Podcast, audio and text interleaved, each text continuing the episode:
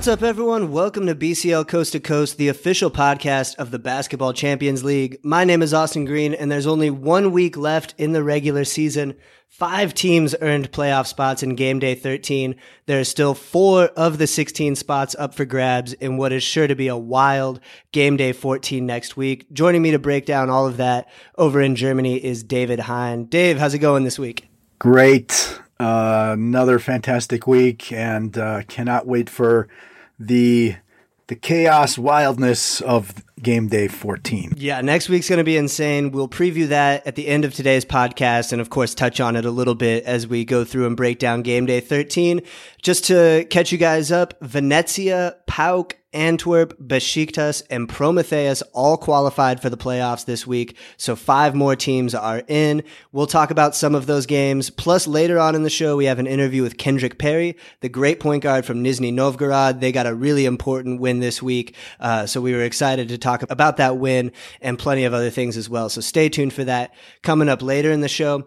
Also, make sure you check out the official website. That's championsleague.basketball for all the latest stats, news, everything else you need to know to follow the league. Uh, right now, Igor Jerkovic has his help side column up. He wrote about Antwerp this week. Also, Deacon Lloyd Smith wrote about an all defensive team for the BCL using some of his own analysis and opinions. Uh, plus, he talked to some players and coaches as well to get their thoughts in putting together that team. So go check that out and make sure you subscribe to livebasketball.tv to watch all of these games. And you can check out the games on the BCL YouTube channel every Monday. All right, Dave, let's jump in with the team of the week. Larentzakis takes the contact, misses. Hunter gets the rebound back and puts it up and in for another two points. Leading off the team of the week, Tamir Blatt, the point guard from Hapoel Jerusalem, had 17 points, 8 assists, and 4 rebounds in a big win over Bamberg. Julian Stone for Venezia, 15 points, 8 rebounds, 8 assists, and some great defense in their overtime win over Nanterre. Mardy Collins from SIG Strasbourg, he had 20 points, 6 rebounds, and 4 assists as they got a really important win over Bologna to stay alive. Ivan Buva from Besiktas, 23 points, 7 rebounds, and 4 assists to help them qualify and snap Ostend's six game winning streak. And the MVP of the round and surely of the regular season by this point, Vince Hunter, absolute monster performance, 25 points, eight rebounds, five assists for the defending champions, AEK Athens. Uh, Dave, b- before we get to who also had a solid argument for the list, Hunter's got to be regular season MVP, right? I I can't I can't imagine anybody else who will uh, who who would win it. He's been fantastic, and uh, you know we we talked a couple of weeks ago about how much you know how many times he got on the on the you know he got the uh, the the court burn you know going down and and he just does it all. He's unselfish. Uh, he's just you know so much fun to to watch and. Um, yeah, it's uh, MVP. Just give it to him now. You know, there's only one more game day. You know, I don't. I unless unless somebody scores uh, 80, uh, but I still don't think that's enough for the entire uh, uh, regular season. So Vince, Vinsanity. We are experiencing Vinsanity here. Yeah, no doubt about that. Incredible season from Vince Hunter. Can't wait to see how he tries to top that once the playoffs come around. Um, okay, Dave, who do you who do you got for the Jerai Grant Award for a player who was left off the team of the week who probably should have been included? Actually, you know, Jerai doesn't have a bad argument himself. right, exactly. you know, he had 13, 12, five assists, four steals, two blocks, and a huge win over Prometheus uh, in, in Patras. Um, you know, Buva made the team. I think I think Jason Rich, you know, had a good argument. You know, he really took over that game and, and kind of let the game come to him and uh, and did what he needed. Uh, six threes, twenty four points. A couple of Banvit guys actually, Shelton and McKenzie Moore, both with with pretty big games. I don't want to I don't want to take all your guys, so maybe you had somebody else. But you know, this was this was probably one of the weeks. You know, sometimes you have like seven, eight guys max, but you know, I I have a list of like six guys that really had solid arguments. So uh, I don't know. Ho- hopefully, I didn't take all your guys. Yeah, I, I was gonna say Jason Rich. I thought he was more important than Ivan Buva in that uh, in that Besiktas win. Like you said, shot the ball incredibly well, made his first six three pointers in that game. And then didn't force things after that either. He didn't go into hero mode and start missing a bunch of shots. He actually started just taking what the defense gave him, passing the ball uh, really well. So I, I, thought Rich was fantastic. Um, the Banvit guys, as you mentioned, were great. And and yeah, I would have I would have liked to see Jerai Grant finally get on here. So if if, if I had my call, I would have put Rich on the team and then Grant over Buva. But uh, some strong strong performances all around. It was great to see guys step up in, in what was really a do or die week for a lot of these teams. So some great individual performances. Now let's talk about some of the best games from the week. We'll jump through these group by group, starting it off with Group A. Eto all the way. Eto goes for the layup and he goes in and he cleans up. Peter Cornelie just throws it down.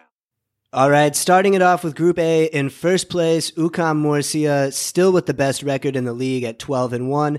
Behind them, the new look Banvit have locked up second place, four straight wins for them. Great performances uh, from their new additions, as you mentioned. Shelton, Moore, Gary Neal had another great game. And then after that, that's where this group gets really interesting. Avellino are in third place at seven and six, but they have not yet qualified for the playoffs. In fourth place right now, Le Mans, the French team, are six and seven and really sneaking up on people. They've won four of their last five games, and we we haven't talked about Le Mans very much because they started the season so poorly, but they've been playing really well lately. Uh, they control their own destiny. If they win next week, they are in the playoffs. In fifth place, with the same record as Le Mans at six and seven, is Nizhny Novgorod. We talked to Kendrick Perry later up in the show. Nizhny need to get a win next week and also get some help to sneak into the playoffs. And then behind them, Ventspils are eliminated after losing to Nizhny, and then Anwil in seventh place and Ludwigsburg at the bottom. Uh, Dave, just in general, what are some of your some of your general thoughts here on this Group A playoff race with Avellino, Le Mans, and Nizhny, three teams fighting for two spots? You know, if, if Avellino, I think if both teams can kind of uh, talk about injuries, if they end up not making it, I mean, uh, I'm talking about Avellino and Nizhny Novgorod. You know, you had Kendrick Perry out a couple weeks with the with the back injury. Avellino was playing uh, a few weeks without uh, Matt Costello. He's who's now left the team, and you know they they were also out without Nicholas uh, as well yesterday, uh, this week as well. Um, so you know injuries are something that they also have to to you know to deal with, and you need to have the the depth of a of a, of a roster in order to to uh, to overcome those. Um, but I mean, you, you really have to tip your hat to Le Mans, who, who you know just kept on chugging along, and then uh, said, "Okay, well, you know, if we can get hot, we can still make this uh, this an interesting race." And they're right there, like you said, they control their own destiny, and uh, um, and I mean, it would be it would be good for for for French basketball if they can make it in. I mean, oh, and that would ruin your bold prediction of all um, of all four teams not making it from France. But uh, uh, yeah, it it it makes for for for a great final game day. That's for sure. Yeah, credit to Le Mans. They beat Avellino this week 81 68 on the road. So a, a, big win against one of their rivals for this playoff spot. So that was huge. Avellino scored 23 points in the first quarter of that game and then just 25 total in the second and third as their depth was a bit of an issue. Uh, they weren't able to convert. Michael Thompson on the other end for Le Mans was fantastic. I mean, speaking of guys who could have got some team of the week considerations, 19 points, seven assists, and he played all 40 minutes minutes in that game. So great performance from Thompson. Elsewhere in this group, Banvit with a 95-84 win on the road at Anwil, Murcia 73-47 win at home over Ludwigsburg, and Nizhny in what was essentially a playoff game going up against Ventspils. The loser would be eliminated. Nizhny stepped up. They jumped on Ventspils early, led by double digits for most of the game. Ivan Strebkov had 19, Kendrick Perry 14, as they led Nizhny to an important win at home. Dave, do you have any final notes on Group A? Uh, just two things really quick. Uh, Murcia obviously fired uh, their coach uh, Javier Juarez, and and uh, for this game was Alberto Miranda, and they've since hired uh, Sito Alonso. Um, so big victory by for them. Um, and I'll come back to that later. Um, overtime. um, spoiler for overtime. and Avellino uh, they may have lost this game, but they did give you a glimpse of what they will look like. uh, in the playoffs, should they make it, or at least now, um, because they brought in Demonte Harper and they also brought in um, uh, Einers, uh, um, Einar Silins, the Latvian international, and they both had pretty solid games. Uh, Silins had had uh, 15 points and six rebounds, and Harper had eight re- 8.6 rebounds and two assists. Uh, there was no Demetrius Nichols, as I mentioned before. So, uh, but it, it, just it gives you a little bit of an idea of what this team uh, will look like if they make the playoffs. You know, those guys will then have, you know, three or four more games with the rest of these guys, Sykes and and and and Filloy, uh, and and everybody else. So it's this is not a let's call them a finished product. Um, this uh, Avellino team, who also then is obviously, uh, I don't know if you want to say given up on, but they've released Matt Costello. So that was something that was interesting to watch a little bit as well. There's no doubt. No, he's going to put up a three. He's going to miss it. Oh, can you believe it? Di was there. He got the offensive rebound and put back. Moving on to Group B, Tenerife still in first place. They've clinched that spot. They're 11 and 2. Venezia clinched second place this week with an overtime win at Nanterre. Then in third place, we've got PAOK. They are also in the playoffs after a big win over Fribourg. And then this is where it gets interesting two teams left for one spot and they play each other next week. Winner take all, a true playoff game between Hapoel Holon and Nanterre. Both of those teams are seven and six. And just for context, Holon won the first game by 12 points. Uh, let's jump through the games in this group pretty quickly. Tenerife set the BCL record for biggest margin of victory of 59 points, beating Opava 97 to 38. Bonn beat Holon 91 to 83. Holon were once again without Khalif Wyatt and Corey Walden. Wyatt has been out injured. Walden went back to the U.S. following the death of his grandmother, but he will be back next week for the game against Nanterre. So that's huge news for Holon getting their primary playmaker back for that game. PAOK, as I mentioned, beat Fribourg 84 to 64. And then Nanterre had a great opportunity against Venezia at home. They blew a late lead and lost that one in overtime 89 80 to set up the do or die game next week. Uh, Dave, let, us start out with this Nanterre Venezia game. What did you think about the heartbreaker for the French side at home? You know they they almost shouldn't have been there you know? They they missed so many baskets uh, okay i'm not going to say easy baskets but so many baskets so close uh, uh, near the rim and uh, to to kind of have to put themselves in the situation where you know that lead could have been that much more uh, could have been that much bigger. And and uh, yeah, of course, you know, you know, you're you're you're playing for your life, and and and and really, you need a victory, and and you're also not able to come through on your home court, and and so. Yeah, I mean, you have to tip your hat to Venezia, you know, knowing that you grab that victory and you secure second place. Um, but yeah, Nanterre definitely uh, a tough loss.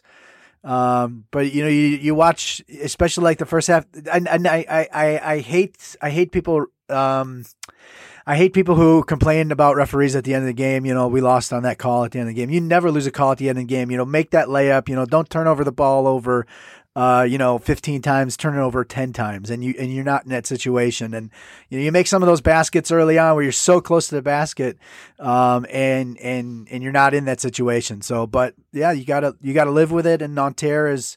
Uh, you know, face, you know, they're still alive. You know, they, they, they still have the game against Holon and, and, uh, and they can still sneak into the playoffs. Getting, uh, getting past PAOK would have been a, uh, could have been a challenge anyhow, uh, for third place. Uh, but yeah, so what do you think? What do you think of that game? I mean, it was it was a, it was a good one to to watch. Yeah, I mean, you, you talk about Nanterre missed opportunities. You mentioned the easy shots, and, and you know maybe don't don't commit some turnovers. They did take care of the ball pretty well in this game, only six turnovers. But how about box out on the on the last possession? You know, Nanterre blew a late lead in the fourth quarter. They were up by two points in the final 10 seconds, had a chance to close out the game. Marquez Haynes went for the three for Venezia to take the lead. He missed it, but Julian Stone, we mentioned him on the team of the week, great hustle, got to the rebound and had a putback attempt, but he missed it. But Andrea De, Nicolao got a second putback attempt. It was like Stone alley ooped him essentially. And De Nicolao, one of the smallest guys on the court, went up and, and got the putback to send the game into overtime. And then Venezia closed overtime on an 11-0 run to win it. So Nanterre, they had their opportunities. Jeremy Senglin was electric at times. He finished with 25 points. Dominic Waters had some solid moments. Adas Juskevicius did a good job scoring, but uh, you know, Nanterre, they just couldn't get enough stops. Julian Stone caused a lot of problems with his size uh, and, and his speed at the guard position, just kind of posting guys up, kicking it out to open shooters. Andrea De Nicolao, as, as I mentioned, uh, had that, that put back to send it to overtime. He also hit two clutch three pointers in the final two minutes. Those were huge three pointers. Yeah. Yeah. Final, final two minutes and 45 seconds. He hit two three pointers. And one of those, it was Senglin who, who made the grave mistake of going way under the screen on De Nicolao. He, he just completely lost him, left him wide open and De Nicolao punished him with a three pointer to tie it. Uh, and, and then also Paulson for Nanterre missing some late free throws. So, you know, like, like you said, Nanterre had their opportunities. Uh, they could have won this game, but they just couldn't quite close it out. Also, an interesting note in this game. Nanterre were they've been one of the top two three point shooting teams all season. It's basically be, been between them and PAOK in terms of three point percentage. On the season, Nanterre shoot forty three point four percent from the three point line, which is fantastic. In this game, they were four of twenty four, only sixteen percent shooting from the outside.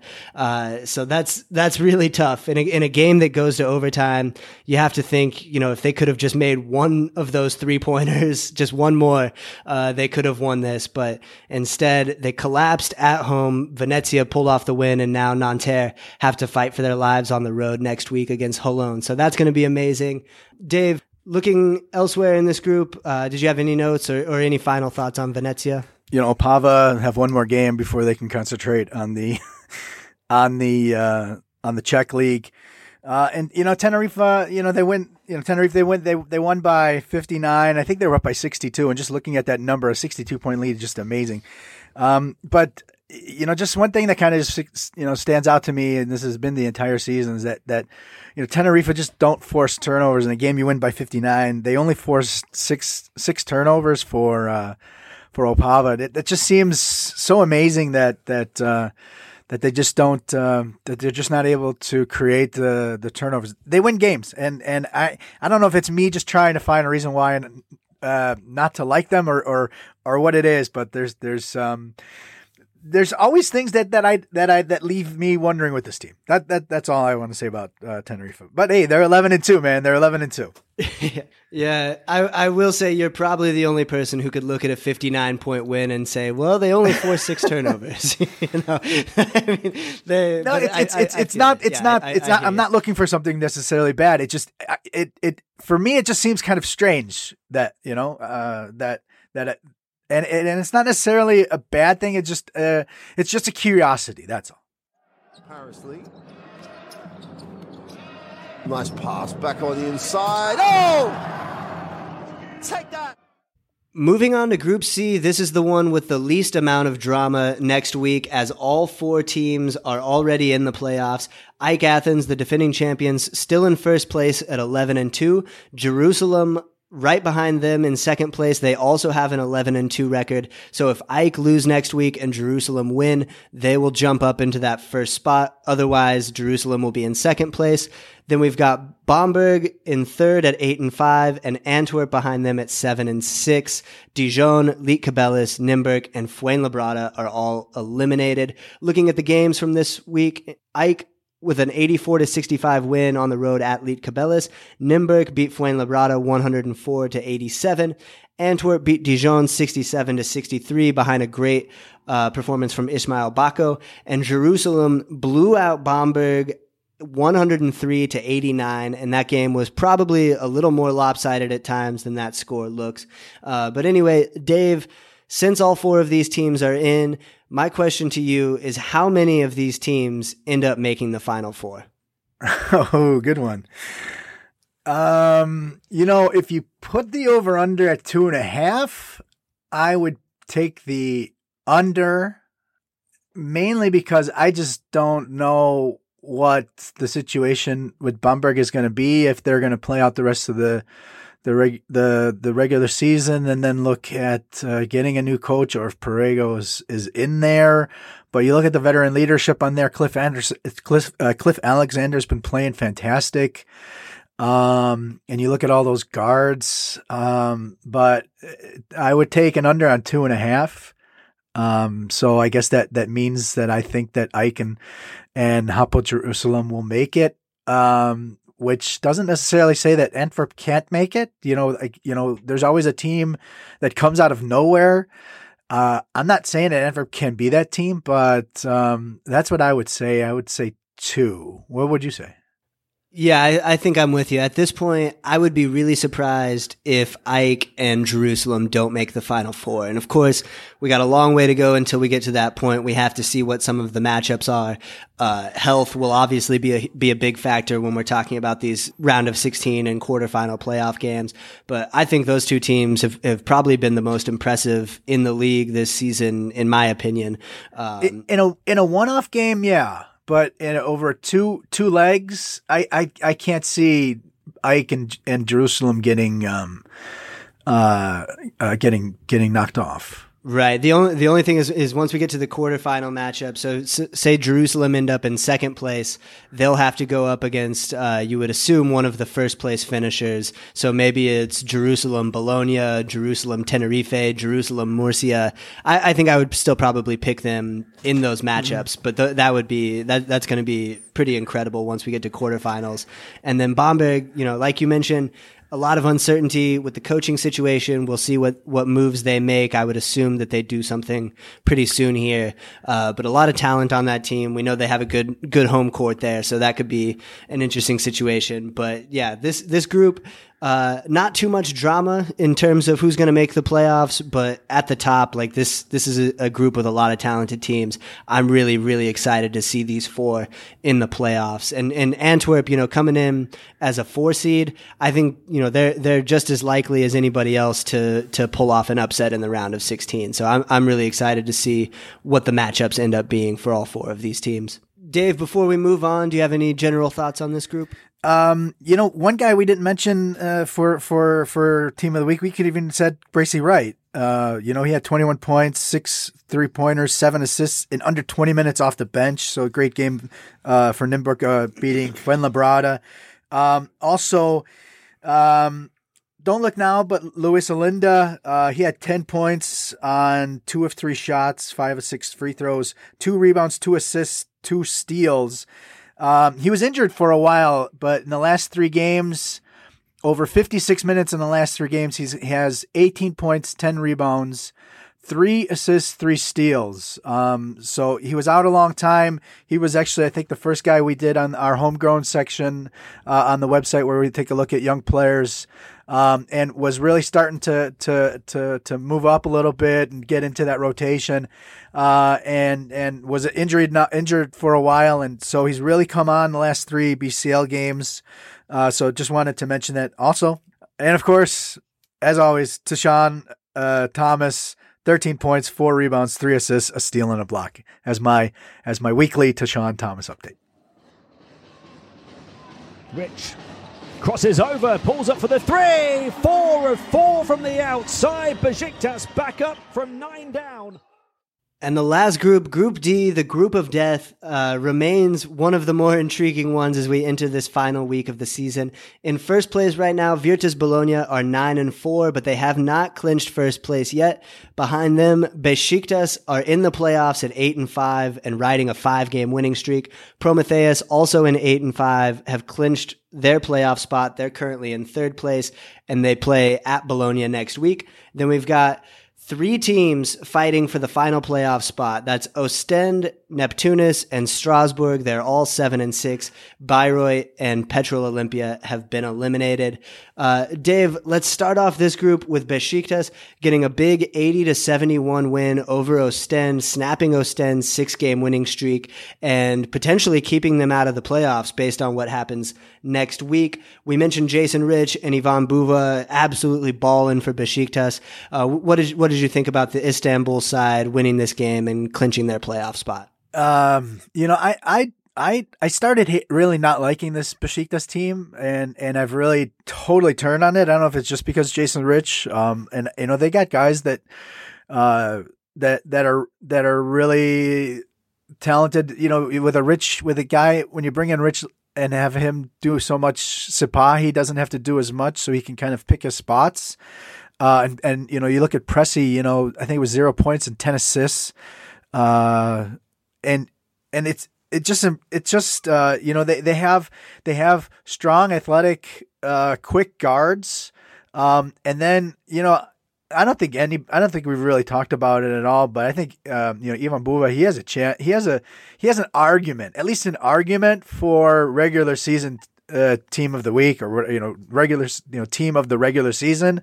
Uh, you know had a couple of huge baskets uh, late in games to win games for them uh, and he's just been fantastic. You know, they had problems with Jurisic, but that was really it. You know, nobody else really got uh, um, got really you know you know really put that put them under pressure.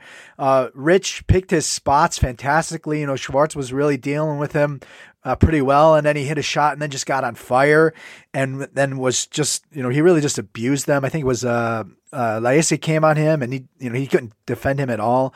Um, you know, this was we talked about it with team of the week. Um, you know that Rich, you know he didn't make it, but that the fact that he really let the game come to him and he really uh, just did everything that you needed. You know, you know, led the team offensively and then kind of you know pulled the reins back and let others uh, do their thing. And, and you know, Buva, I, I think he's fantastic. I, I, I really enjoy watching him, and I think he's uh, uh, I think he's probably one of the best bigs in this competition. Really. Yeah, he's been solid all season. He's really tough to deal with uh, when when he gets positioned in the post. He's a big guy, soft touch. He can score with both hands. He's also a good passer out of the post. I, I, thought Besiktas in this game, they did a great job in the fourth quarter of when they took the lead, they really slowed the game down and just played through Buva in the post. And he was either getting fouled or finding cutters or making shots himself. Um, so yeah, he's, he's a big weapon inside and, and really tough to deal with. For Ostend, they went ice cold in the fourth quarter. In the final eight minutes, they had more turnovers than made field goals. They only made two shots in the final eight minutes of the game, and they had three turnovers. Uh, Besiktas forced 18 turnovers for the game, and I, I love their pressure defense with Phil Pressey, uh, Kenan Sipahi. Like these guys just absolutely hound the ball handlers. And those two, those two guards, they only combined for three points in this game, but 16 assists between the two of them. There you go. And great, great defense. That's... And, and I, I agree with you. You know, I, I didn't like this Besiktas team earlier in the season.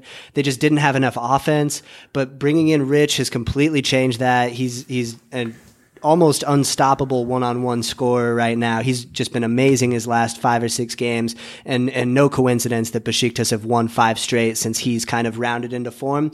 And the other thing about Besiktas and that winning streak is their wins are over Neptunus, Strasbourg, Prometheus, Bologna, and Ostend. So the other five best teams in the group. So, you know, they weren't just beating up on Bayreuth and Olimpija. They, they went out there and got W's over every team that they were competing for for a playoff spot. So I think that's a really encouraging sign for their chances going forward. Uh, and, and, um, you know, based on, on the tiebreaker situations, like they, they could rise up the standings still. You know, they're, um, they're they're a team that could end up with home court advantage in that round of 16. So exciting to see Besiktas uh, turning it on like this. Also, Gayak and Vesioglu, two of their role players, stepped up and, and hit some big shots in this game. So it's a well-rounded team. We didn't even mention Robin Benzing, who can who can get you 15 or 20 points on a given night. So a dangerous team there uh, with Besiktas.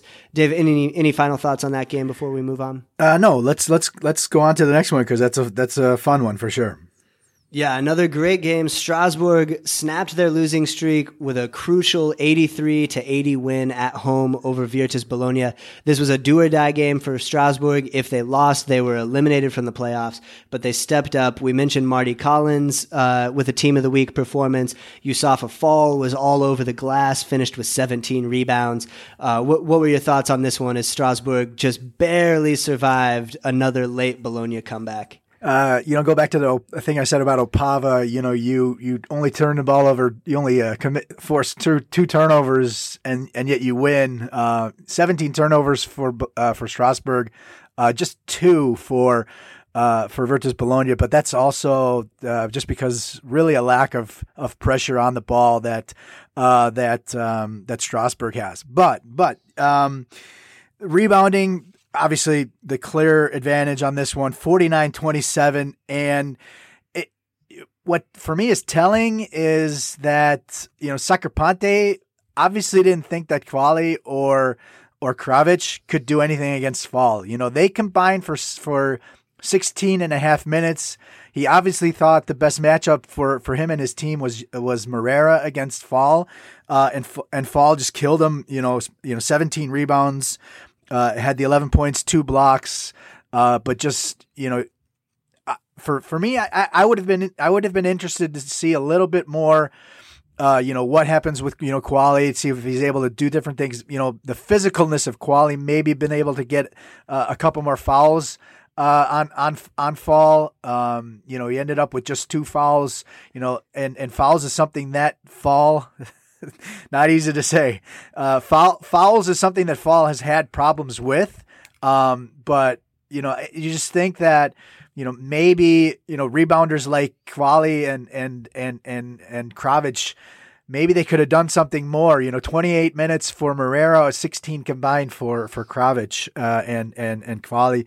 Um, and you know, Punter did his thing you know, Aradori had a huge game, but you know, I, I thought the the key, the other key was just Collins playing fantastic game all the whole game. Yeah, Collins was was really working that old man post game where he he was just taking uh you know taking smaller guys or, or younger players into the post and kind of taking them to school there. So Collins was great, throwback performance from him. Overall, I, th- I thought Strasbourg they brought much better energy in this game than we had seen from them in recent weeks. Much more urgency, uh, which which makes sense given that it was it was a win or go home type of game.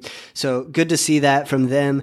I think one of one of the big keys was Nicola Long and Jarell Eddy just kept getting open for three pointers. Uh, both of those guys had 12 points. Eddy was three for eight from the three point line. Long was two for three and, and hit some really crucial shots. You, you can't give those guys an inch of space, especially Long. That guy's an absolute, smi- absolute sniper. So those, those guys were able to get open and hit some big shots. Mike Green did a good job distributing. He finished with seven assists. I thought I thought Moreira had a strong game overall, but like you mentioned, Fall got the better of him, and I would have liked to see Kravic out there. I think a little bit more. I think uh, with with him and, and, the way he can get up and down the court, maybe they could have given Strasbourg some more problems. Um, you know, we we were talking about how Bologna really weren't able to get out in transition as much as we would have expected them to against a slow Strasbourg team. So I, I thought Kravic could have helped there, but also maybe Sacripanti was just trying to get Moreira some more minutes so he can you know get more comfortable playing with these guys with Bologna already having their their playoff spot locked up coming into this game. Maybe that was uh, part of the logic there. But yeah, Fall ended up winning that matchup overall. Punter was incredible again. Kelvin Martin had some huge plays down the stretch, but Bologna for the second straight week couldn't quite pull off the comeback. And Dave, this is a team that started the season seven and zero. Oh. They're two and four in their last six games. Are we are we worried about Bologna now? As uh, a team that looked like a surefire Final Four team, you know, for most of the regular season? I wouldn't say worried. Um, I, I I think uh, you know you're you're you know these teams are uh, second time around finding ways to to you know try to slow down punter, try to slow down uh, Taylor. Uh, make things more difficult for him. You know, now you know that was a that was a good point with with Moreira. Maybe he did want to get him more into the game, um, but you know they still have all those weapons. They still play tough D. They still handle the ball well, um, but they're not they're not an experienced team necessarily this this uh, Bologna team. And if you look at, you know, you look at uh, a team like Strasbourg with all this the experience that those guys have, they're old but they're experienced. You know, so. Um, I, am not. I'm not necessarily worried just because of the amount of weapons that that, that team has. Um, but on the other on the other hand, you can't be. You know, you have to be a little bit. Um, you have to be you have to be cautious. You have to be cautiously uh, optimistic. You know, last last the last the, the week before, uh, they they just missed coming back and and uh, against Besiktas, which you know I would say Besiktas is is a is a is a sort of veteran team. You look at Rich, you look at uh, you look at Benzing, uh, some of those guys. You know, they they they do have some experience. You know, they're not they're by far not as as as experienced as as Strasbourg, but yeah, cautiously optimistic, I guess is. But I wouldn't necessarily worried about Bologna. Yeah, one last note for me on Strasbourg is they did struggle again in the fourth quarter. This has been a, a, a constant issue for them over the last five or six weeks. Um, is not coming up in fourth quarters. They committed four straight turnovers at one point in the final five minutes, and that helped Bologna get back in the game. But they'd built a big enough cushion uh, to where they were able to hang on to the victory. The other really important game in this group was Neptunus with a big win on the road, taking down Prometheus 82 to 69 to stay alive. Neptunus uh, can still sneak into the playoffs if they get a win next week and, and, get a little bit of help. We'll talk about that coming up in the game day 14 preview. Uh, we mentioned Jerai Grant had a great game. Dave, did you have any other thoughts on Neptunus Prometheus? Uh, you know, just holding uh, holding them to 39%, shooting 47%. Neptunus did. Um, you know, just a solid performance uh, by by Neptunus, and and to put themselves in a situation where they, you know, still have a, a pretty solid chance to to make it. All right, so that's it for our group by group breakdowns. Coming up soon, we have our interview with Kendrick Perry, but first, we're going into overtime. Five topics. We'll get through these pretty quickly. First up is stat of the week. Dave, what do you have for this one? You know, there's a couple of stats out there that are really easy to pick, but I'm going to go with um, the first 640 of the first quarter of that Antwerp uh, Dijon game. Uh, a dunkathon, if you will, for uh, Ismael Bako. Uh, the first six minutes, he had 12 points, six of six field goals, uh, five pretty fun, nasty dunks. Um, had 12 points as they built a 17 to 5 lead. Antwerp did, and he had three free throws the rest of the game. Didn't have, didn't make another shot the rest of the game. So I just thought that that six of six in the first seven minutes uh, of the game was pretty fantastic by Ismael Bako. What do you got? Yeah, shout out to Bako. He's been great to watch all season long. I I, I love that guy. Uh, for my stat of the week, I went with 18 and that is because Gary Neal has scored 18 plus points in three straight weeks for Banvit. Uh, we've we've talked about them really turning things around. You know, this was a team that started the year pretty well. They were getting some wins, uh, and then slowed down in the middle of the season. You actually made a bold prediction that they would miss the playoffs, but they went out, made some signings, brought in a scorer like Neal, who they really needed. They went from five and four to winning their next four games uh, with Neal playing really well in all of those. Now they've clinched second place in Group A. So that's my stat of the week. Gary Neal, 18 plus points in his last few games to help Banvit clinch their playoff spot. Next up, Dave, surprise of the week. I'll throw it to you first on this one again. Uh, I had I had actually Neptunus. Uh, I know I didn't say too much about it, but you know them really never letting it be close in Patras. Uh, also on a Wednesday, so the house was pretty good, um, but uh, never really letting them get close. Uh, you know, they held Ryan Brown, uh, Ryan Brown to I think four of sixteen or so. You know, he scored some points, but uh, also fifteen rebounds. But um, you know, just uh, you know, hounded the team and didn't really let the let Prometheus really do much. um, and and never really letting Prometheus into the game. Uh, that's for me what I, what was surprising. So, what do you got? Yeah, for me, I went with Le Mans, 13 point win on the road at Avellino. I, I know Avellino was shorthanded, but you would think a home game, chance to clinch a playoff spot. Uh, it's not, not going to get much better than that, but Le Mans and, and Avellino actually led by 10 points in the first quarter, but Le Mans completely dominated from there. The, the French team, we haven't given them a whole lot of attention this year, but if they, if they're in the playoffs, we'll make sure we cover them quite a bit because this has been a, a big turnaround for the French champions, uh, after starting the season poorly, really turning things on late in Group A and can clinch a playoff spot next week if they get a win. Next up, Dave, overreaction Friday. I'm going to go for this one. I'm going to say that Jason Rich is the best scorer in the basketball champions league. He's, I think, sixth right now in points per game. Uh, and, and, you know, I think, you know, earlier in the season, we would probably have given this to Kevin Punter hands down. And, and Punter has still been great. He had 22 points in that loss, but Jason Rich, uh, has just been completely unstoppable. We mentioned six of six from the three point line, uh, to start the game against Ostend. Three of those three pointers came in a one minute span. If you run him off the three point line, he can attack the rim. He has that awesome little 15 foot pull up jump shot. He can kind of post up and, and shimmy shake and fade away. Uh, he's just an absolute nightmare to deal with. So that's what I'm going with. Jason Rich, best scorer in the Champions League. What do you got for your overreaction? Not bad. Uh, it would have been interesting to see what hap- what happens with uh, Khalif Wyatt. The rest of the, you know if he had been able to play very much, but uh, but but very. I, I, don't think you're far off. Uh, also, the experience that he's got. Uh, I'm going to actually cheat, um, and I'm going to actually go with an overreaction that actually happened, uh, and I'm going to say. Murcia's firing of Javier Juarez. Okay, they were down. They they were five and thirteen in the in the ACB. Um, seven losses in a row, uh, but they were 11 and 1 in the uh, 11 and 1 in the Champions League when they fired him. And, um, you know, this is a team that was only 17 and 17 last year. They didn't make the playoffs last year in Spain.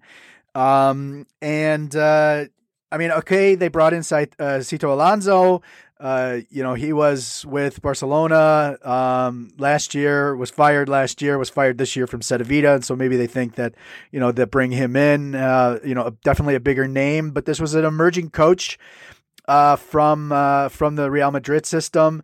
And like we said, you know, it would be different even if they were like six and you know six and seven, or you know, you know, even seven and six, you know, whatever. But the fact that they're 11 and 1 and have been you know you know winning tough tight games uh, and showing that that grit um, I, I was really surprised even without uh, even despite the 5 and 13 record in the uh, in the uh, in the ACB so uh, my overreaction actually took place so. Yeah and then interesting that they they come out and blow out Ludwigsburg in this game uh, with with the interim coach. Of course, Ludwigsburg have had plenty of struggles themselves. Next category, best win and worst loss. I'll start off this one for best win. A few different candidates here because uh, you know several teams were able to save their season and, and keep their playoff hopes alive. I'm going to go with Neptunus on the road at Prometheus. That's a really tough win. Uh, you know, with, with your backs against the wall, going up against a tough Prometheus team with their great defense, with Ryan Brown playing the way that he's been playing, to go in there and win that game by 13 points, I think speaks a lot about Neptunus in terms of their toughness and, and, their character. So that was my best win. And for worst loss, I, th- I think it's got to be Nanterre. You know, losing that game, letting letting De Nicolao, one of the smallest guys on the court, get the tip in buzzer beater to send it to overtime, and then getting blown out in overtime. For me, Nanterre, worst loss of the week. Dave, what do you have for your best win and worst loss? I'm going to start with best loss. I'm going to say Prometheus Patras losing at home uh, in a game that if they win that game, then all they need to do is beat Bologna in Bologna. Know, in in parentheses, all you need to do, um, and you could have first place. Uh, and and now you know you're you're fighting. You might not even get you might you might not get second place. Um, so I I think that was you know look at the constellation where you could actually still have a very good chance of going for first. Uh, and the biggest win, I'm going to go with Besiktas because you know we were talk, you know we talked a lot about how us us then was winning games real tight, and then had the big, uh, the big uh, win last week, the week before, whatever, and then um, you know six of seven now for for Besiktas, and you know, they have a serious chance now for first place with that victory now. So I'm going to say biggest win uh, to continue their run, knock off the, you know, the the hottest team uh, in Ostend, and and now really you have a, a decent chance of getting first place. So uh, I'm going to go with Besiktas. All right, good choice there. And the last topic, most underrated performance. I'll throw it to you first on this one, Dave. Uh, you know, this is a guy I've talked about a couple times, uh, and uh, I guess this is my my conscious saying, uh, let's we, we need to talk about uh, Le Mans, but uh, Antoine Eito, you know, he, he's you know he's had uh, some some big shots in a couple of big games. I mentioned it last week, uh, uh, um, but you know you look at one of seven three pointers, not exactly the greatest. You know, had nine points in the in the win over Avellino, six rebounds, five assists, five steals. Um, so I'm going to go with Eito. You know, not somebody that we really talk a lot about I mean, okay, we don't talk much about Le Mans anyhow, but you know, we talk more about you know Thompson uh, or or Cameron Clark. Uh, but you know, Eito's not a guy that we talk about very much, but a huge, not necessarily offensive game, but you know, you look at this, you know, the rest of the things that he did, uh, and this is a guy that you need to have to to to win games. Yeah, good choice there for my most underrated. I went with Michael Bramos from Venezia sure, sure, sure. with a clutch you know, big big three in overtime to kind of seal that game. Uh, you know, we we talk a lot about Marquez Haynes, Austin Daye, Mitchell Watt, uh, Julian Stone in this game had a, had a great game.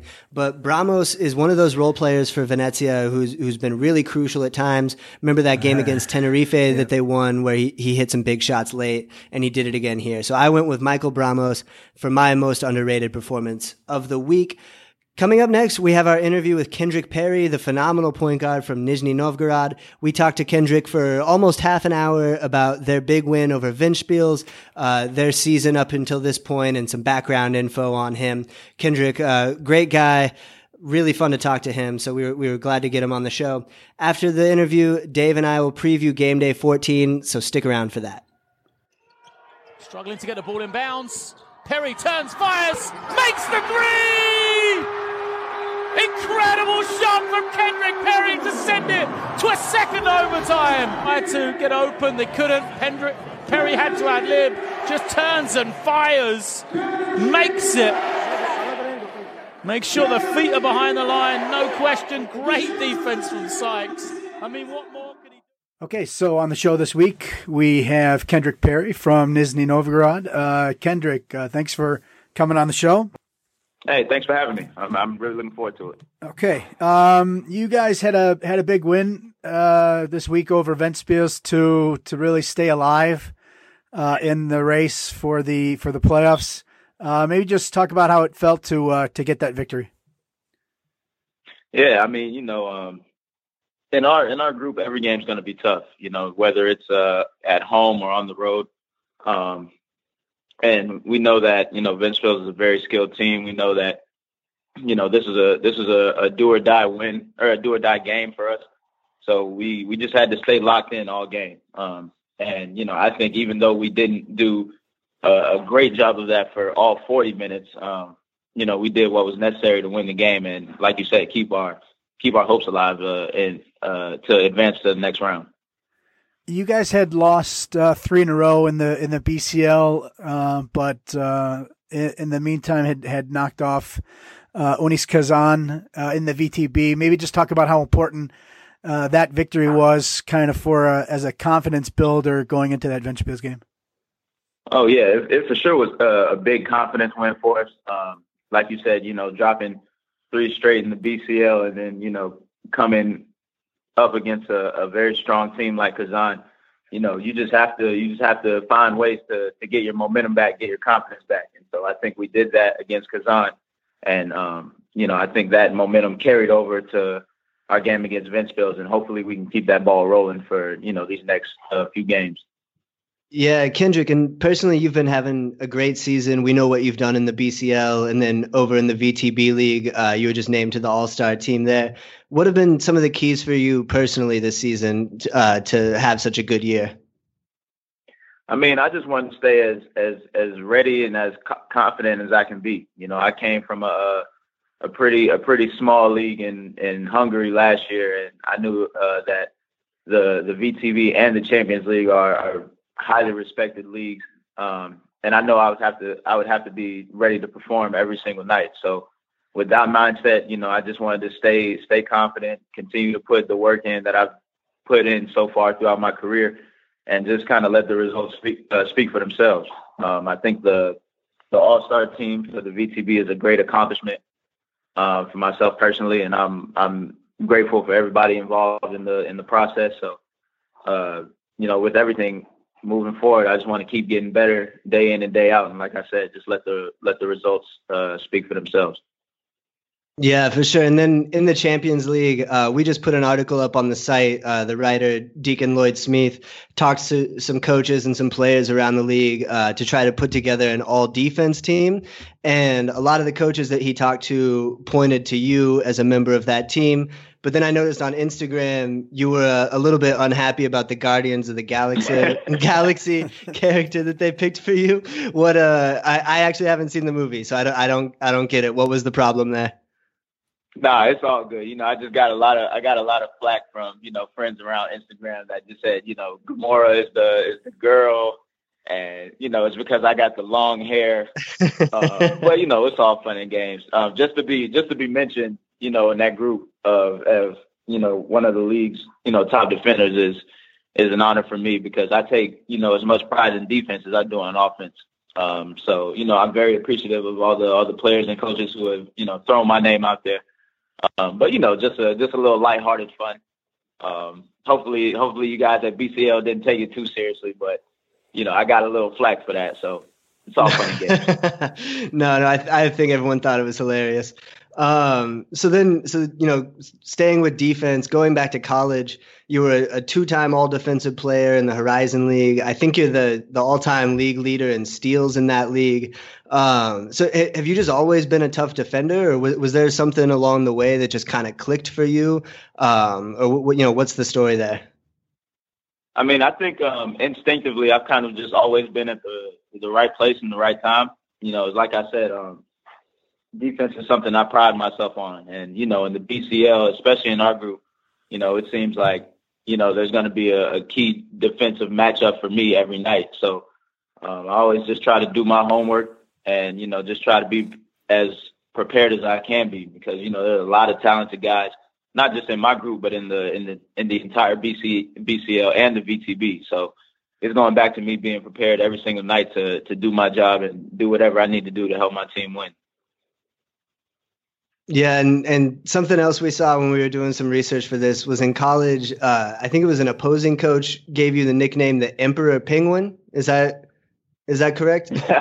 yeah, yeah. No, it was um the the nickname is correct, but it was from a it was from a, a broadcaster that was calling our game. Oh, yeah, broadcaster. Oh, okay. The morning the morning of the game, he um he asked me if I had a nickname, and I told him, you know, other than KP, which is my initials. You know, I I never really had like a true nickname. Um, I have a nickname my grandmother calls me, but you know, but between my grandmother and I, I'm not gonna share that nickname. But um, right, uh, yeah. But he just he just said, you know, after the he was like after the game, you know, I'm gonna or during the game, I'm gonna think of a, a of a name, and then you know, after the game, um, you know, I think I think hopefully it'll stick. So uh, I can't remember the game. I think it was um, when we played Cleveland State, but I played really well that game. And I just got, I just remember seeing my phone after the game and my mom, I got a text from my mom that said, you know, congratulations, Emperor Penguin. And I was kind of like, Wait, what? Like, huh? And then, you know, that's when she kind of told me, you know, well, throughout the broadcast, you know, the, the, the sportscaster was dubbing you the, the Emperor Penguin. So, yeah, I guess that kind of stuff. And for and for I guess the the background is you know uh, my college's mascot is a penguin. It's penguin so I yeah. should I should throw that out there. You know, just to, so everybody so everybody doesn't think you know what what does a penguin have to do with anything. So the mascot's a penguin, and I guess he thought the the emperor penguin was the right way to go. So it kind of stuck for a while. I like it. You you mentioned uh, Cleveland State. Um, the first game of the season, you had the the double overtime game against Avellino with Norris Cole and Keifer Sykes. Um, we talked to Norris Cole after that game, and he actually looked back on some of those uh, battles that you had with him, uh, you at Youngstown State, him at Cleveland State. Uh, maybe you can uh, offer up your uh, recollections of, of of going at it with Norris Cole. Well, I, we only played against each other one year. His senior year was my freshman year. Um, you know, we played them twice. once at Youngstown, once in Cleveland. And the Cleveland game, he lit us up. He had 40 points, I think like 20 rebounds and nine assists. It was it was ridiculous. Uh, and I mean, you know, that was one of those games where you look, you know, after that game, you look back and say, yeah, he's he's going to be in the league. You know, he's he's he's going to be in the league. He's he's always been a competitor. I love going against him. I wish we could have had you know a, few more years to go against each other, but it's funny how things come full circle. You know, I got the chance to to play against Keifer Sykes three out of my four years in college, and just you know how his game is elevated and and grown over the years is is you know admirable. Um, you know him having a, a great season in Avellino, just coming off the you know obviously the record breaking game.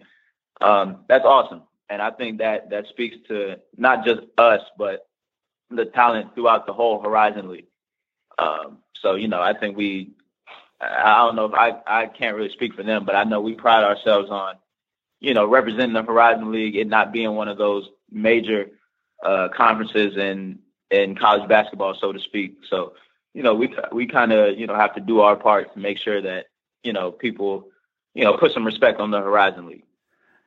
Of course, uh, I wanted to bring up Sykes. Um, you uh, you guys uh, played three years against each other. Um, you actually got the first victory against them, and he kind of uh, dominated you.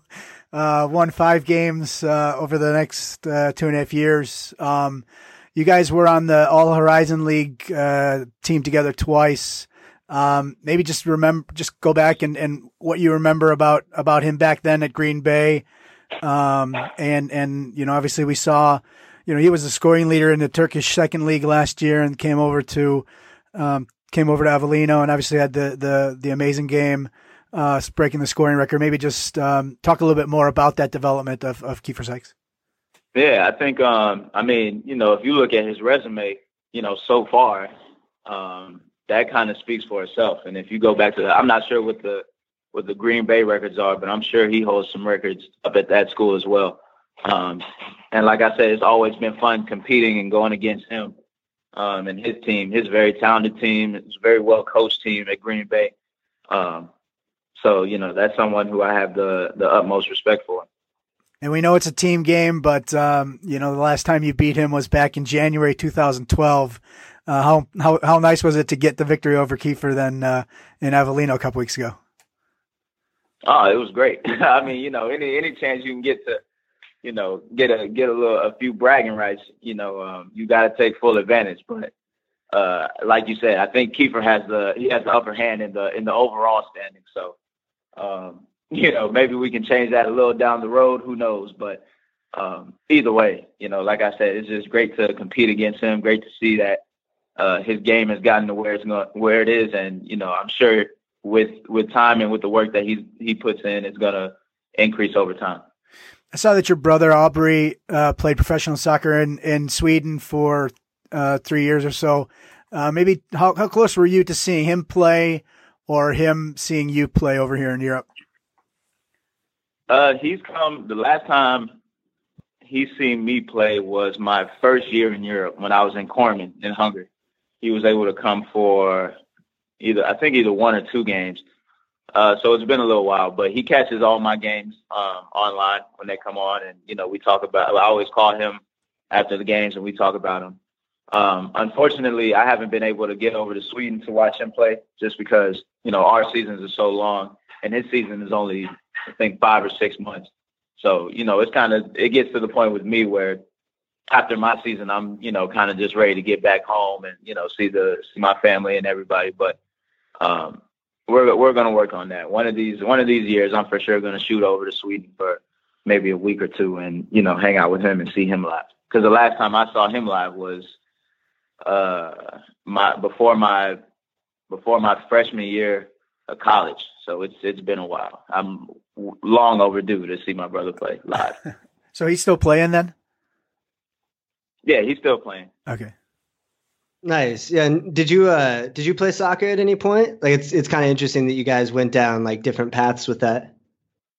Nah, we both we both um we both fell in love with both basketball and soccer growing up. Um uh our parents took us to the local YMCA and let us try everything growing up. And you know, we both gravitated towards basketball and soccer. But it was just, you know, as we got older, you know, my brother saw success with soccer. I saw success with basketball. So we kind of tailored to, you know, our, our respective sports. But, um, you know, when, when we're, when we're together, you know, he'll come to the gym and shoot with me. I'll go out to the soccer field and kick some balls around with him. Um, but it was just, you know, the main thing with me, uh, soccer in Florida, you know, that's a different type of heat. so I couldn't, I couldn't stay out there for all 90 minutes. You know, I had to, I had to I had to stay inside where it's a little cooler. So I think that's kind of where basketball took over for me. Yeah, nice. And uh, I also wanted to ask so after you finished college, uh, for your rookie season, you went over to Sydney in the Australian League uh, to play for the Sydney Kings. I, I, was just kind of wondering what that experience was like because I actually lived in Australia for like five months last year, so I went to a lot of NBL games uh, and, and, saw Sydney a couple times. Um, so I was just wondering, you know, why why you decided to go to Australia straight out of college and what that experience was like. Yeah, well, I mean, first off, Sydney, Australia is one of the most beautiful cities I've ever been to. Um, I think that I have I have to say that first. Anytime, you know, I talk to somebody about Australia, I always make sure I say that first and foremost. Um, I, it was a it was somewhere that I've always wanted to travel to, you know, regardless of whether or not I was playing basketball. So when the opportunity presented itself, you know, it kind of felt like a no brainer to me. Um, and you know, just playing in that in that league, um, it, it really gave it gave me a reality check, honestly. You know, coming off the the senior year that I had at, at Youngstown, I was kind of I was kind of feeling myself a little too much. You know, I, I went over, I kind of went over with the with the wrong mindset of you know well, I'm just gonna go over here and do the same thing that I did in college, and it's gonna be easy and this and that. And then you know, reality really set in. Like, okay, these guys are professionals. You know, they've they've done this for you know seven, eight, nine, ten years. They're not just gonna let some rookie come over here and you know, just dominate like that without putting without putting the you know uh, proper work in. Uh, so uh, I'm I'm extremely grateful for that experience. I think it opened my eyes to a lot. Um, I'm grateful for the for the for the relationships and the friendships that I've made out there. Um, to this day, you know, I still stay in contact with a lot of people from there, and uh, I would I would love to go back uh, you know, to visit and just to relive some old memories and, you know, to see some new things. Because, like I said, Sydney was one of the most beautiful places I've ever been to in my life. And the time I spent there, I did a lot of growing up there. So, you know, it only feels right that, you know, at some point in my life, I go back to, you know, pay my respects. Yeah, for sure. And probably a little bit different weather situation than what you're going through now in Russia, right? totally, totally different, totally different. And that was that was that was easier for me, you know, as a as a Florida boy, you know, never seen snow other than the four years uh, that I did at, at at Youngstown. You know, when when I heard that the seasons are opposite and I'd basically be getting another summer, you know, that was like the icing on the cake. So, you know, I didn't have to pack any any hoodies. I didn't have to pack any long sleeve shirts. It was just, you know, tank tops, basketball shorts, and flip flops all season long. It was amazing. Yeah, that's pretty nice. Um, so then, fast forward a few years, you were in Hungary uh, last year. What what was it like hitting that championship winning shot on the buzzer in that series? I mean, it's it's something you know every every kid dreams of. You know, when you think about playing basketball, you know, you're in your driveway counting down five, four, three, two, one. Um, and you know, I easily the biggest shot that I've made in my career. Um, but you know that that kind of just sealed off, you know, a really great season, not just for me, but you know, for my teammates, for the city. um, for the city of Szolnok, you know, it was a it was a magical season, and I think that was just you know the the the icing on the cake. Um, I'm really appreciative of of everybody that I've that I've met so uh, through my time in in Szolnok, um, the coaches, the staff, my my fellow teammates who I still keep in contact with. Um, you know, we did we did something really special, not just winning the championship, but the cup as well you know, staying in first place really throughout the whole season. It was a very dominant season for us. Um, so, like I said, I just look back on on that year with um, with the biggest smile on my face because I know we accomplished a lot. I know I accomplished a lot individually, but you know, I'm nothing without my teammates. So uh, it's it's just as as much of, of them as it is of me too. Uh, that that game, that series, and uh, your time there in, in Hungary was pretty pre- prevalent in the in KP3 TV, a lifetime series. Uh, the complex the complex simplicity of KP3, um, this yep, YouTube yep. YouTube series you did. Uh, maybe what was the reason you started it? Um, I imagine maybe for the for the folks back home uh, that wouldn't have a chance to to see you and what you're experiencing, but maybe just talk about uh, how this whole uh, KP3 TV uh, came to being. Well, uh, I first started it my first year in Hungary when I was with Körmend, um, and I really kind of just started it out of out of boredom. Honestly, you know, I you know after practice I was trying to find you know different ways to you know stay engaged and you know there's only so much TV you can watch. There's only so many video games you can play. Um, so you know I I just kind of thought, you know, it would be kind of cool to give my give my friends and family back home um, a little glimpse of what we do overseas, what we kind of what the what the day to day ins and outs are. So, you know, if you go back to those those first videos, um, those are just, you know, maybe me giving a teammate a camera and saying, "Hey, can you record this for me?" And then um, after I left Körmend, I had to get uh, surgery for my knee, so that kind of fell off. And then when I was in Macedonia, I didn't really have um I didn't really have anyone to really help me with the with the footage. But then in Szolnok, um, I, I I linked up with with a friend of mine, uh, Ferg, who does a, a visual who does visual um, illustrations and photos and videos, and he really prides himself on that. So you know, I I linked up with him and I told him, you know, hey, you know, if you're interested, you know, you can come help me out with this KP3 TV. It's kind of like a lifestyle um, video, kind of show the ins and outs of what it's like overseas, um, the mindset you have to have with certain different things. Um, and he was all on board. So, you know, with us, um, that's kind of how that came about. And then when we got, you know, obviously back home, we shot a few videos to kind of, you know, show what the off season mode is like too, because, you know, playing overseas, our off season is, is only but so long, you know. So we kind of wanted to touch on a little bit of that as well as um, what it's like to be overseas for so long, away from your family, away from your friends, away from your loved ones. Um, so I'm excited to see uh, what we what we uh, where we're going to go next with it. Okay, so two seasons. Is there another season planned? I mean, like you said, the last the second season was uh, you know stepped it up definitely professionalization wise. Oh yeah, we definitely have uh, more seasons planned. Um, okay. It's just a matter of us getting our schedules together. Uh, the funny thing is, he plays he plays soccer in Sweden as well. Him and my brother played soccer together in college, okay. um, and they and they they are now both playing um, in Sweden. So you know, it's just a matter of our um, our schedules lining up at the right time. But for sure, being the being the be on the lookout for more KP3 TV. Yeah, the, the kickback party looked pretty fun. I will say that. yeah, that's a great time. That's something I do, you know, every year. Um, just to, you know, just to, it's kind of like a welcome home thing. Just to, I always, you know, tell my friends how much I appreciate them for just supporting me. And cause, you know, when I, when I, a lot of these times when I go work out, you know, I'm not with a, a big trainer or something like that. You know, I'm with, you know, my buddies at the local gym down the street. I'll have them rebound for me and they'll come in and get in on the workout sometimes too, just to stay in shape.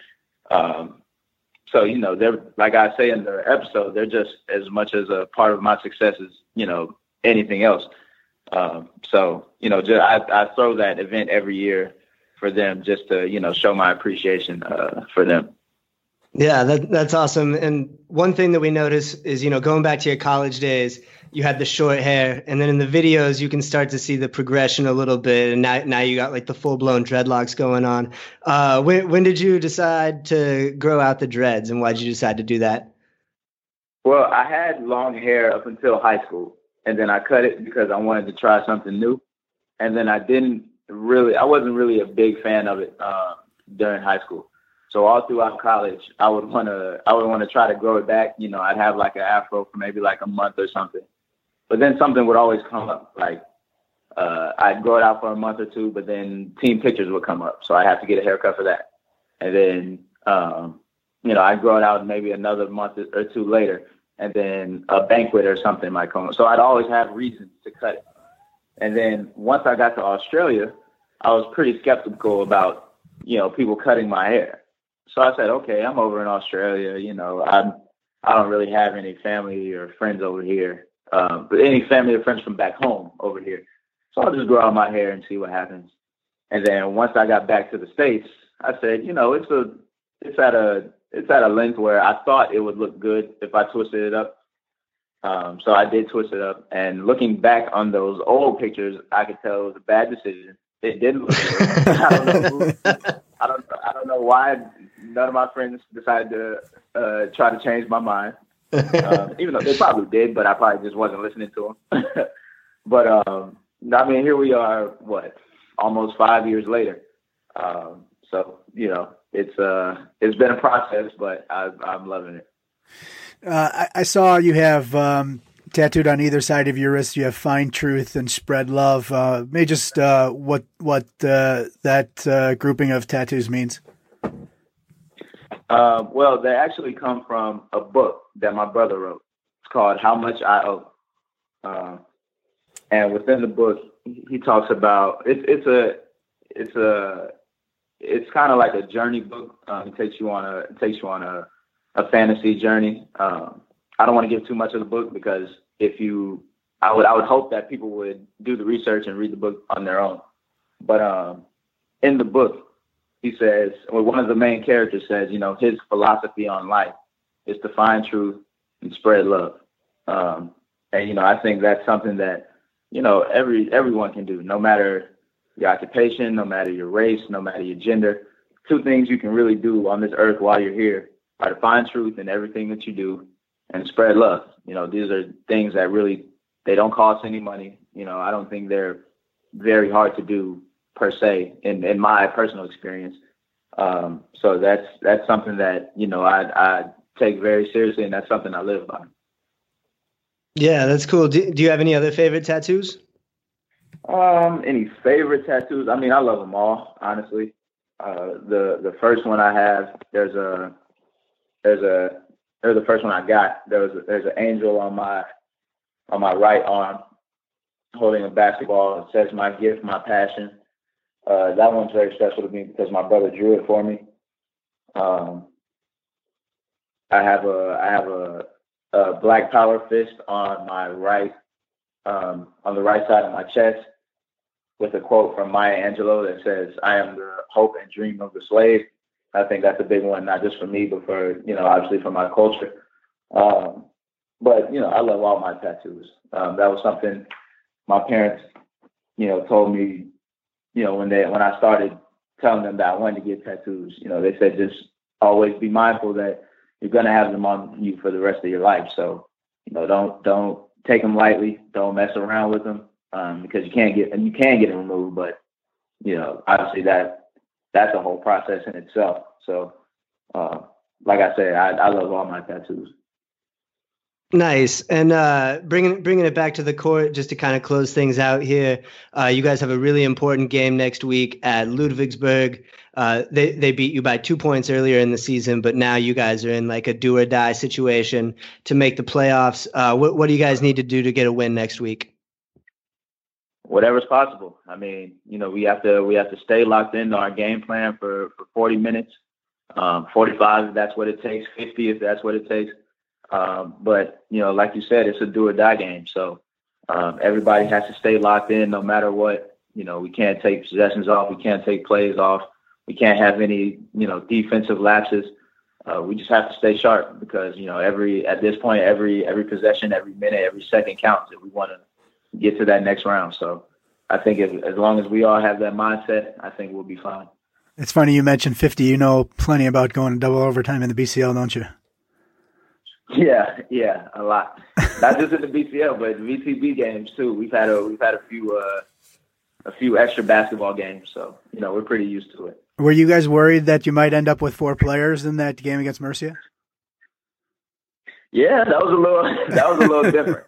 Uh, I'm, I'm going to be honest. That, that that one was a little different. I don't think I've seen a. I don't think I've been a part of a game uh, where I've had that where we've had that many people, you know, foul out. But I mean, you know, it's it's part of the game. And if we needed to play with four, then we would have had to play with four. But it, it would have been fun. It would have been fun to see that, though. yeah, it w- it probably would have been a BCL first, but you know, thankfully it didn't come to that. Unfortunately, unfortunately, we weren't able to squeeze that one out. But you know, it happens. All right, for those people who might be interested in following you on social media, why don't you let people know where they can uh, keep up with you? Uh, on Twitter and Instagram is the same Kendrick, the number three, and then Perry. Um, on YouTube, uh, just search KP3TV, um, and just you know continue to continue to support. I appreciate all the support that I've that I've gotten so far. I'm blessed to be in the position that I'm in, and uh, you know, I just I, I give all the credit to to my family, my loved ones back home, my girlfriend, who who continue to support me and love me um, through my ups and downs. So uh, I just try to you know keep that mindset and keep continuing to put the work in that I am, and uh, let the results speak for themselves. All right, fantastic. Uh, Kendrick Perry from Nizhny Novgorod, thanks for coming on the show. All right, thanks, guys. Thanks for having me.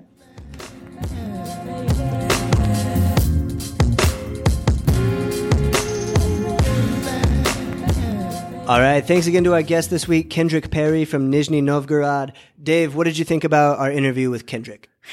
You know, one of the things that stand out most is um, is if you go back and I think it was episode five, six of season two um, of his of his series. Um, it kind of you kind of see the the background of um, going in and and and the choices of where you're going to go, you know, where a player is going to go for the next season. I thought that was really interesting. I thought it was cool that that he that he put that in there. Um, but yeah, just a fun guy, you know, ever really ever since the Norris Cole interview, we've been kind of like, oh, when are we going to Perry? And then he got hurt. And then, uh, so it was cool that we got a chance to, you know, you know, they might not make it, which would have been disappointing if we didn't have him on the show because I think he's a great personality. Uh, so it was fun to get him on the show. Yeah, and that's a perfect segue to our game day 14 preview. So Nizhny, like you said, they might not make it. They need a win and a little bit of help next week. They play on the road at Ludwigsburg, so they absolutely have to win that game. And they need either Avellino or Le Mans to lose. Avellino are on the road at Ventspils, while Le Mans host Anwil.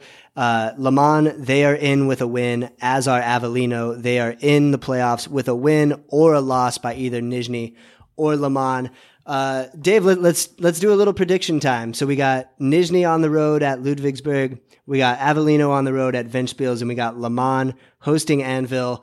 Which of those three teams do you think will get the final two spots? Um, I'm gonna go with. Uh, I'll I'll go safe. I'll go Le Mans and I'll go um, Avellino.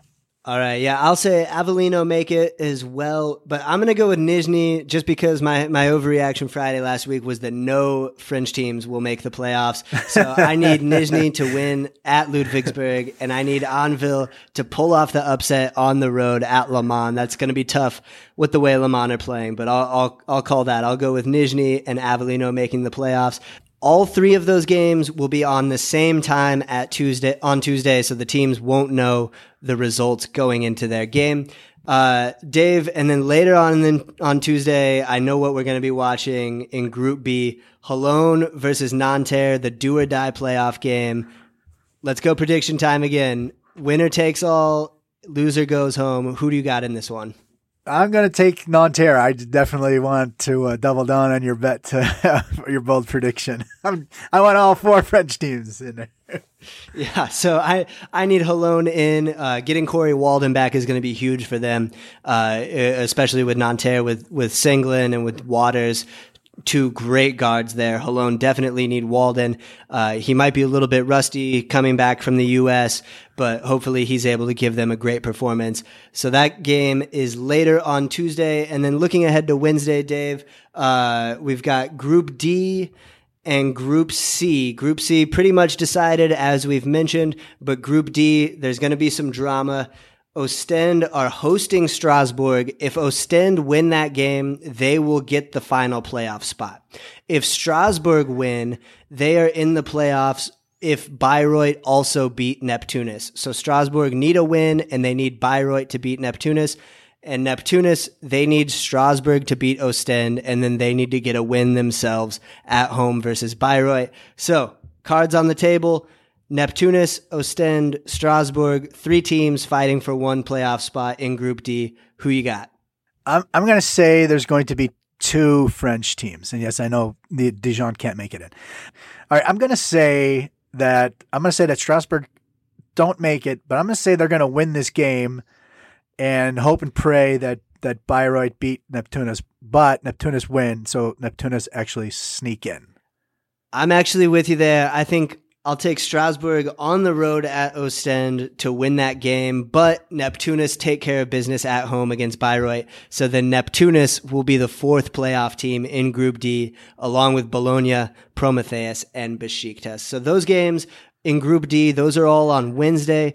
February 6th. And then two days later, February 8th, we have the playoff draw. So the number one seeds will be drawn against the number four seeds, the number twos versus the number threes. And remember, teams from the same group cannot be drawn against each other for the round of 16. So next week, Dave and I will be coming to you. We'll we'll break down some of the playoff matchups. It's going to be a wild game day 14. Make sure you watch some of these games with playoff implications, especially Holon Nanterre. If I had to pick one game next week, I would choose that one because it is a true playoff game. Winner advances, loser is eliminated. So it's going to be an exciting week next week. Remember, you can watch everything on livebasketball.tv. Follow along at basketballcl on Twitter. Also download the official Champions League app. Dave, any final words before we wrap this up? Just enjoy. I mean, this is what we wait. This is what we're kind of hoping for that we have some, uh, you know, controlled chaos, if you will, at the end, and and you know, we have uh, we have fantastic runs. Uh, you know, we have fantastic uh, matchups, and uh, you know, we're waiting to to to find out the the final teams to get in. So just enjoy it.